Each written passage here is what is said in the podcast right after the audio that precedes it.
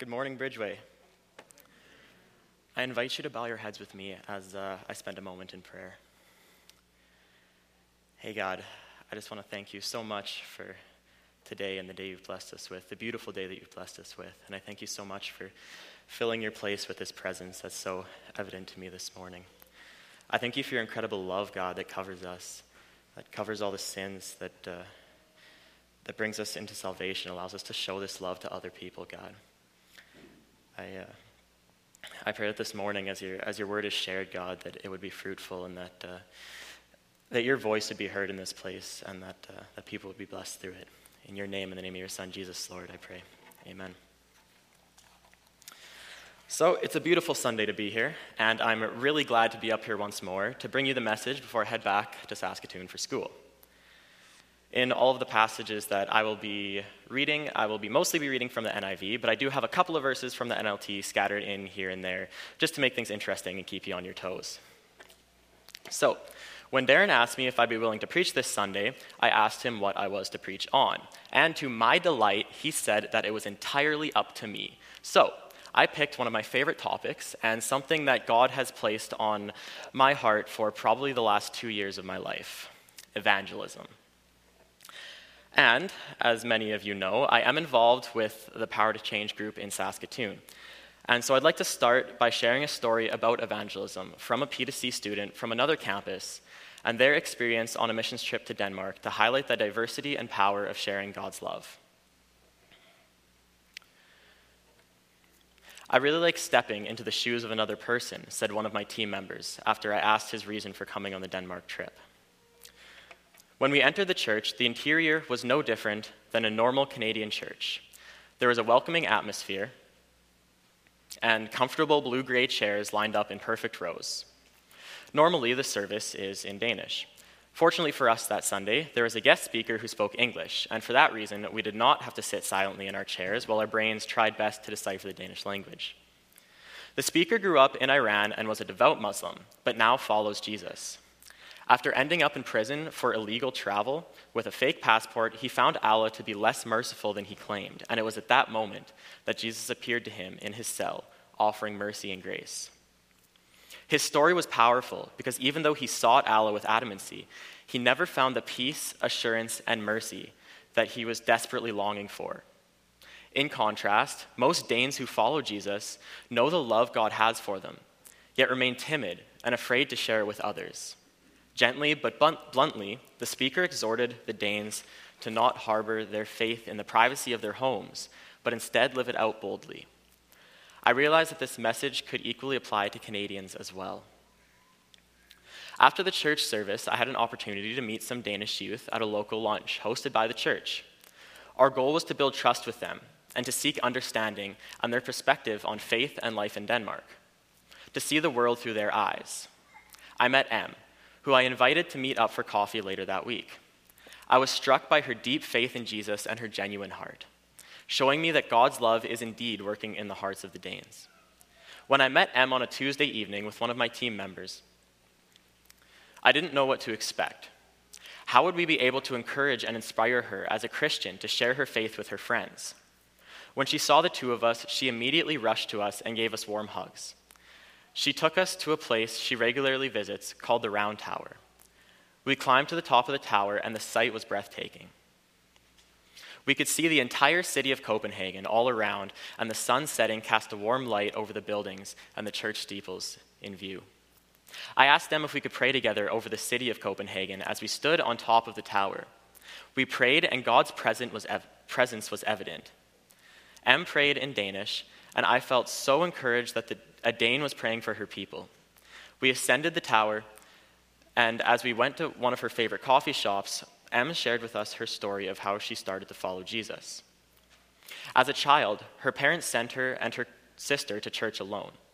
Growing up, Em and her sister continued to attend church, and one day they both understood the truth of the gospel and began to follow Jesus. Her parents remained non believers, and thus occasionally the religious differences can cause conflicts in their home. Fortunately, Em is able to take her mom to church often, despite her father's refusal to talk about God or anything related to faith. She greatly desires for her parents to experience the love of God as she has, and it's painful that they still don't know him. But as she experiences Jesus every day, she is comforted and strengthened to persevere in her loving family and share her faith with them. As we sat with her and prayed together, I felt so encouraged by how, through sharing her story, Jesus was inspiring me to share mine. As Mona shared her experience of Jesus in her everyday struggles, I was moved to follow and love him more. When we went to meet students on university campuses in Denmark, our goal was always to build trust and genuine friendship by listening to them. We trusted the Holy Spirit to help us discern how to share snippets or appetizers of our own experiences or stories with Jesus that were relevant to them. As I connected with students, there were moments where I felt too eager to speak or correct a person about something they had said. And God would gently whisper to me, Listen, just listen, and let them speak. He taught me to value the experience of listening to people's stories, to understand and accept them wherever they were at. As I listened, God would give me insight into the person's heart and show me not only how to share Jesus, but how to pray for them as well. It was in Denmark that God showed me that there's no such thing as an empty story. The experience we have, no matter how messy or how broken they seem, can redeem and integrate into his grand story. He uses our experiences to connect each of us intimately and meaningfully.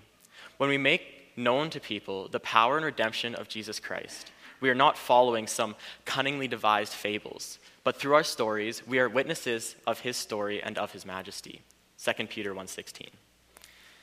Even though the church speaker came from an Islamic background in Iran, and M lives in Denmark, and I am a Zimbabwean who lives in Canada, the power of God's story, the gospel, brought us together. There is power in sharing our stories because we can become vessels through which God uses to express his love and tender care to people. I want to invite you to encourage to courageously share your story because it's a powerful opportunity through which God will diffuse his love to the people around you. It brings glory to God when we share about how he works in our lives. Evangelism is something that we all know about, but something I feel we don't talk about enough as a church and an area that the church in Canada can fall short of, myself included. According to a 2011 National Household Survey, over 7.8 million people identified themselves as having no religious affiliation at all. None. That's a staggering number to begin with nearly 8 million people. And that doesn't include those who practice one of the many other religions in the country, or those who affiliate with a religion but don't really practice at all. And that's just Canada. We've got the rest of North America, Europe, Asia, Africa, South America, Australia, which kind of confuses me because I feel like New Zealand should be on the same continent as Australia, but it's actually all Oceania. But then there's something called Zealandia in there, and it's just all very confusing to me. But anyway, we know there's a huge need for Jesus. So, what does the Bible say about evangelism? Well, first of all, it's pretty clear that God commands us to share his word with others. It's all over the New Testament.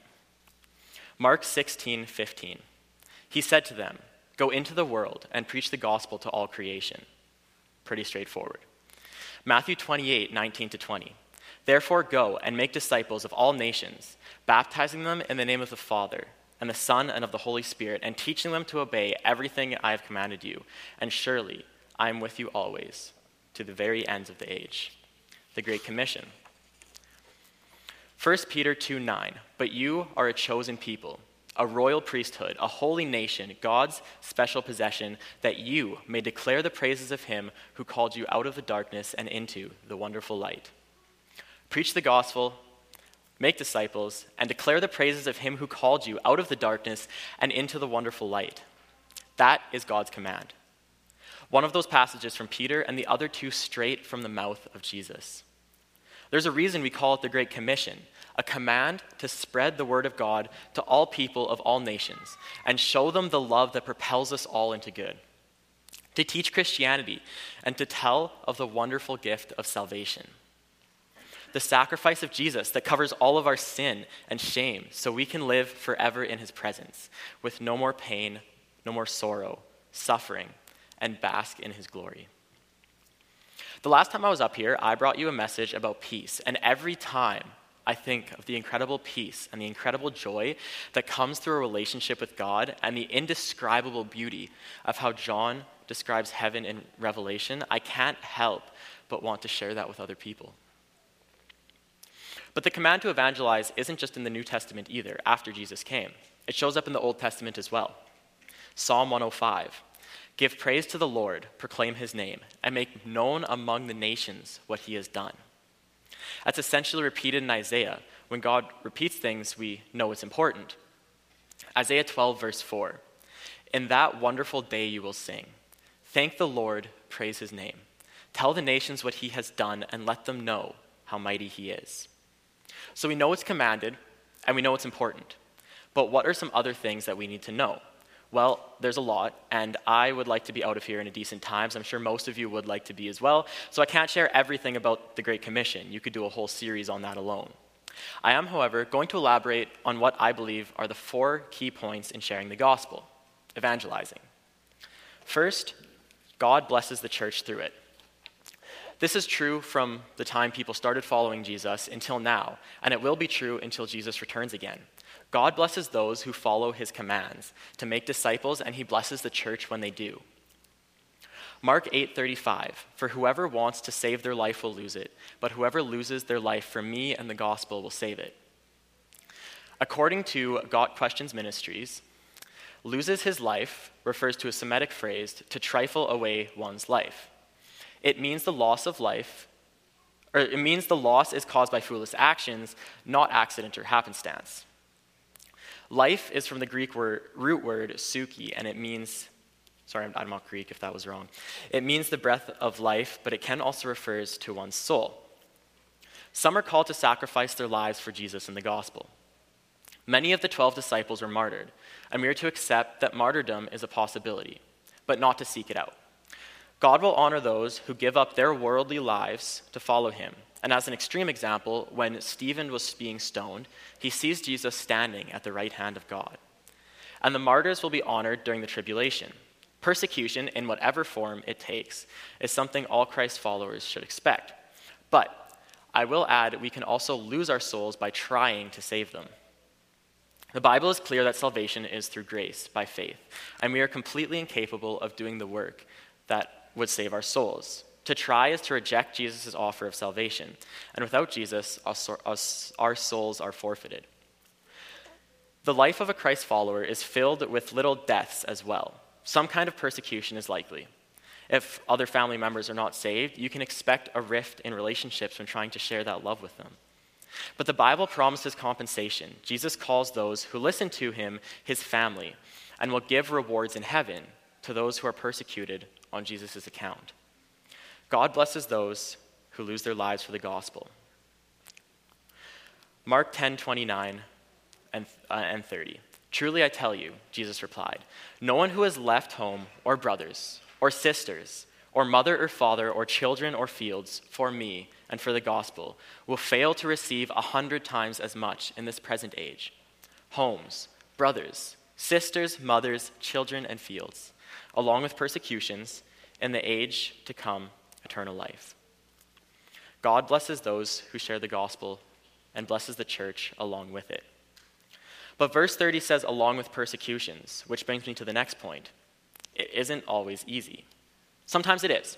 Sometimes God puts you in a circumstance and a situation where it's easy to share the gospel and show his love, and where the message is uh, very willingly accepted. Think back to Philip and the Ethiopian eunuch. All Philip had to do was ask the Ethiopian eunuch what he was reading, and the Ethiopian eunuch basically took the conversation from there. And he accepted Philip's message, and he was baptized later. That seems pretty easy. But sometimes, however, it's incredibly difficult, and this comes from two main reasons. One, you may have to take the first step and put yourself in uncomfortable situations. And two, you might face persecution or opposition during or afterwards. Now, I'm bringing up a lot of well known verses that we all learned in Sunday school, but I think they're working, so here we go again. Jonah, in chapter 1. The word of the Lord came to Jonah, son of Amittai Go to the great city of Nineveh and preach against it, because its wickedness has come up before me. But Jonah ran away from the Lord and headed for Tarshish. He went down to Joppa, where he found a ship bound for the port. After paying the fare, he went aboard and sailed for Tarshish to flee from the Lord. Jonah didn't want to go to Nineveh. He really didn't. And he didn't just ignore it or go grumbling. No, he actively ran away in the opposite direction. It isn't always going to be easy. You always aren't going to want to follow the Lord's commands to evangelize, but we can't flee from the Lord. The thing about the story of Jonah, though, is that the Lord commanded him to go to a specific place at a specific time to preach the gospel. And that can happen. But God's command is simply to share the gospel. And that means that sometimes, most of the time, we have to go and make that first move ourselves. We also may face opposition, which seems discouraging, but take heart. It's an encouragement. I should say I shouldn't say we may face opposition. Sorry, that is wrong. We will face opposition, and that's almost certain. People like to be understood, but they don't like to understand. Psalm 4, 1 to 4. The priest and the captain of the temple guard and the Sadducees came up to Peter and John while they were speaking the, to the people. They were greatly disturbed because the apostles were teaching the people, proclaiming in Jesus the resurrection of the dead. They seized Peter and John, and because it was evening, they put them in jail until the next day. But many who heard the message believed, so the number of men who believed grew to about 5,000. Peter and John took Jesus' command and went and shared the gospel in the best place they knew. And they faced opposition. In fact, they were arrested for it. But, backtracking to my previous point, even though they faced opposition and persecution, and in spite of all of that, they presumably didn't even get to finish what they were saying. The church was blessed. The number of men who believed grew to 5,000. That's a huge victory for the kingdom of God in the face of opposition. It's not always easy, and with the opposition, you need to be able to defend it, and to defend it biblically. You need a solid foundation. Books by Christian authors are great. I'm reading a really good one by Heather Holleman right now. Listening to your favorite Christian speakers or podcasts or tuning into your church's uh, service or coming to catch it in person is good too, and that's really important for other reasons. But to share the gospel, all you need is a solid foundation. I've used about nine different passages so far to share with you, and they've all come from this book right here. And this is all you need to show God's love to people and to spread his word. Yes, you can read a Francis Chan book, and yes, it's going to be helpful. But don't think that you need to be read up on all the latest literature. You don't need a big, fancy study Bible to seem more religious, okay?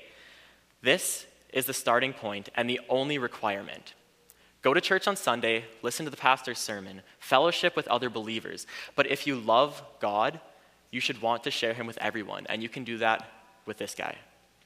But that being said, you need to know what's in here. Titus chapter 2, verse 1. You, however, must teach what is appropriate to sound doctrine. Chapter 1 of Titus ends with a discussion of false teachers. And the first verse of chapter 2 brings the focus back to Titus with the command to teach with sound doctrine. Now, this is the second time that Peter tells Titus of the importance of sound doctrine. And he mentions it to Timothy in 1 Timothy chapter 1 as well. And you know what it means when the Bible repeats things. When you teach others about the gospel, it needs to be theologically correct. Along with that, both the passages take sound doctrine to mean both a way of teaching and a way of living, which contrasts to sinful living and sinful teaching. Along with having a sound theological base, you need to be prepared to defend yourself in times of opposition. The defense of your faith, however, needs to be truth, and that comes from studying the Word of God. And the truth needs to be shared with gentleness and respect, as is sound doctrine. 1 Peter 3:15. But in your hearts revere Christ as Lord. Always be prepared to give an answer to everyone who asks you the reason for the hope that you have. But do this with gentleness and respect, keeping a clear conscience, so that those who speak maliciously against your good behavior in Christ may be ashamed of their slander. For it is better, if it is God's will, to suffer for doing good than for doing evil. And my last point something that God has really been personally showing me is that while you need to observe his teachings, you don't need to be perfect. None of the guys that we read about in the Bible were without flaws. They were sinful before Jesus called them, they were sinful while they followed him, and they were sinful after he ascended into heaven. Now, this is a tricky one for me to talk about because you don't need to be perfect, but you should try. But if you fail, that's okay because we are covered by the grace of God. Our sins are forgiven. But that doesn't give us a free pass, but it gives us the confidence to know that our sins are covered by Jesus' sacrifice. You don't need to be perfect like Jesus to share his gospel, his glory, and his love, to share your story. God commands us, he blesses the church through it. And it's not easy, but you do need a solid foundation.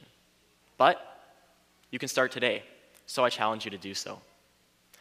Therefore, go and make disciples of all nations, baptizing them in the name of the Father, of the Son, and of the Holy Spirit, and teaching them to obey everything I have commanded you. And surely, I am with you always, to the very ends of the age.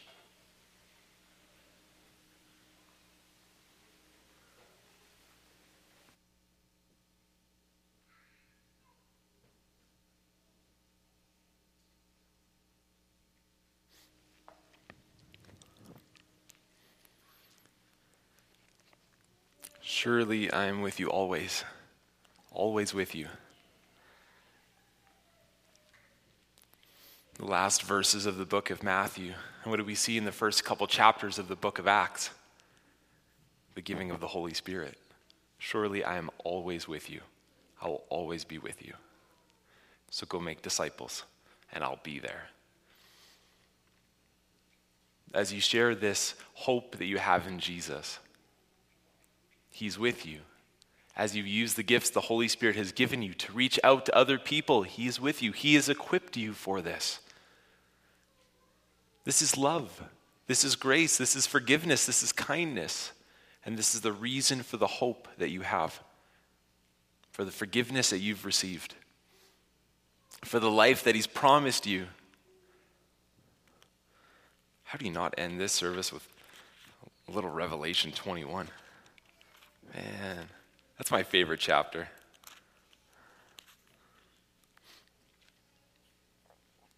I saw a new heaven and a new earth, for the first heaven and earth had passed away, and the sea was no more.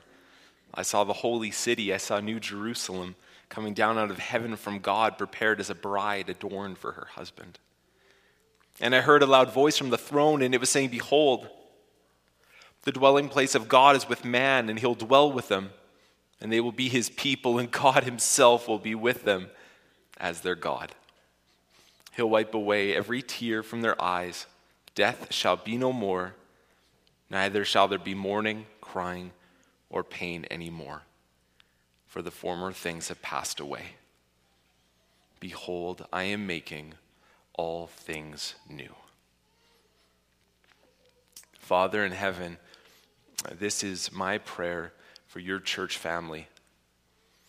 That as they reflect, Lord Jesus, on this life that awaits us, a life, Lord, with no separation between you and us, that the hope that they have in you and your promise, Lord, and the, the equipping from your Holy Spirit would give them confidence and courage to share their faith with other people. That, Lord, the story of the gift that we've received the forgiveness that we couldn't earn or deserve. That should be a story that we want to tell each person that we run into. Not that we're better than them, not that we're more intelligent than them, not that we've achieved some sort of a righteousness that they haven't found yet, but that we've received the greatest treasure that ever existed. And it's there for them too, and we don't care sometimes. We're perfectly fine keeping that treasure to ourselves, and I, I sometimes, Lord, am perfectly fine keeping that treasure to myself and not, not even having the courage to say to someone, Would you like it too? It's changed my whole life, and I don't have the confidence to say, Would you like it too? It would change your life. Lord, forgive me for my lack of boldness, my lack of courage. For the people that I run into each day I don't even bring you before them. Father, as we leave this place, I pray for a movement of your Holy Spirit over your church. For the people watching at home, I pray for a movement of the Holy Spirit in their life. That, Lord, as you send us all across this city and across this community, that we would carry the hope of the gospel with us. That people, Lord, would encounter us in our lives and they would see Jesus and they would say, That is something I desire hope and peace, forgiveness, security, love. And would, Lord, we be faithful to share the treasure that you've given to us? Would we share that great love with other people? Would revival, Lord, begin inside of our hearts? And would your kingdom one day be filled with people who experienced your love, Lord, because we loved you and you loved us first? So, Lord, dismiss the church this morning with your blessing and dismiss them, Lord, with an equipping of your power that is beyond their ability, that is supernatural. Jesus, this is our desire and our hope. So we pray, Lord, with confidence and encouragement in your name. Amen. All right, church, you got work to do. Go have fun.